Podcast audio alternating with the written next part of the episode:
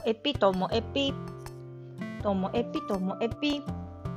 面白から真面目までサクッと聞ける独り言ラジオともえぴ。こんにちは。皆さん、お元気でしょうか？え今日はちょっと試したいなと思いまして、こんな形でお送りします。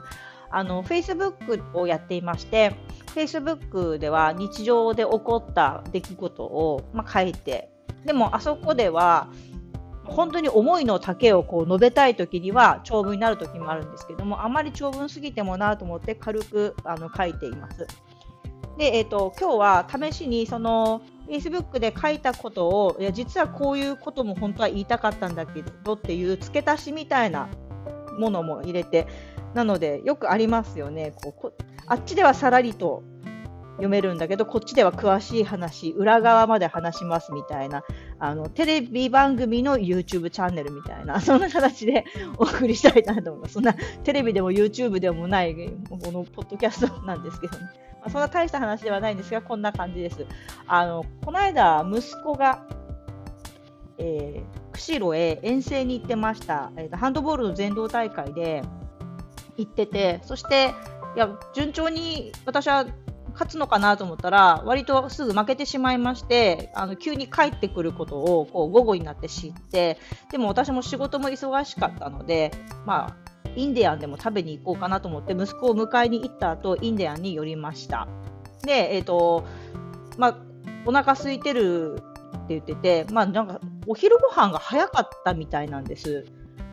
大会とか合宿の時ってその試合の時間に合わせて食べたりするんですごい変な時間に食べることありますよね。私も昔ありました。アイスホッケーのマネージャーしてる時に朝ごはん6時に食べたのに昼ごはん9時半ぐらいに食べて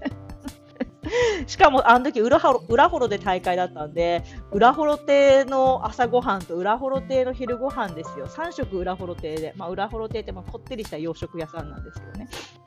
でなのでは息子の気持ちも分かります。10時半だかにお昼ご飯食べて、もそれっきりなんで、めちゃめちゃお腹空いてるっていうので、まあ、あじゃあ食べなさいって言ったら、それでも息子は、あのちょっと気使ったのか、インディアン、普通のインディアンと、インディアン大盛りのチーズトッピング ってね、あの2個も頼むからそんなカツとかエビとかシーフードとかは言えないなと思ってシンプルインディアンで。まあでもあの同じ味だと飽きちゃうのでチーズトッピングだけはしたいなみたいな感じでこう収めてくれたんです。まあ、そういうとこ親孝行だなとは思うんですけどね。で前々から息子が早食いなのはあと大食いなのは部活の友達にも言われてて、まあ、遠征中にも言われてたみたいなんですよね。すげえな、ヒデみたいな。なので、ちょっと秒数測るわって言ってタイマーで測ったら、インディアンの普通盛りとインディアン大盛りのチーズトッピング、両方合わせて、まあ、5分1秒で食べ終わったんです。すっごいなと思ったんですけどね。で、えっ、ー、と、いや、俺、本当なんか普通に食べてんだけど、私も見た目、早食いの、なんか、早食いの人みたいな感じじゃないんです。あの、早食いの人いるじゃないですか。あの、ホットドッグめっちゃ食べる人みたいな。無理やり押し込んでるみたいな。そんなんじゃないんです。普通に食べているように見えて、5分1秒だったので、なんかもう私の感覚ももしかしたら麻痺してるのかもしれません。ただ単にこう休む間もなく食べ続けてることは確かですけどね。で、えっ、ー、と、そのまま、えー、出てて、でもちょっと明日のおかずも買いたいからなんでスーパーに寄ったら龍月がありまして。で龍月で私はソシソンショコラが好きなので私も息子も。前にも話しましたよね。季節を感じるソシソン。やっと発売になってたんで買ったんですよね。たらなんか、それ以外にも季節限定のチョコの、えー、ザッハトルテとか、なんかケーキのチラシがあって、うまそう、うまそうって言ってて、でもこれダメか、なんかこれ、ああ、とか、なんかゴニョゴニョ言ってたんで、店にで店から出た後に、なし出したら、いや、ママなんかあれ、ケーキ間に挟まってるジャムっぽかったんだけどさ、アブリコットって何？って言うんですよ。アブリコット？アプリコットだよ。や俺、何でも炙り好きだから炙りに見えちゃったって言うんです。息子は、あの、炙りサーモンとか、ね、炙り系の、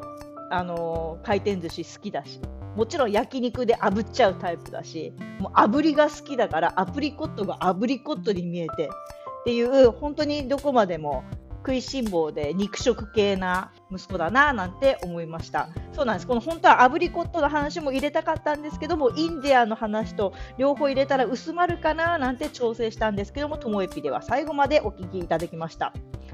いかがですか？もう私の話お腹いっぱいでしょうか。最後までお聞きいただきましてありがとうございました。さようなら。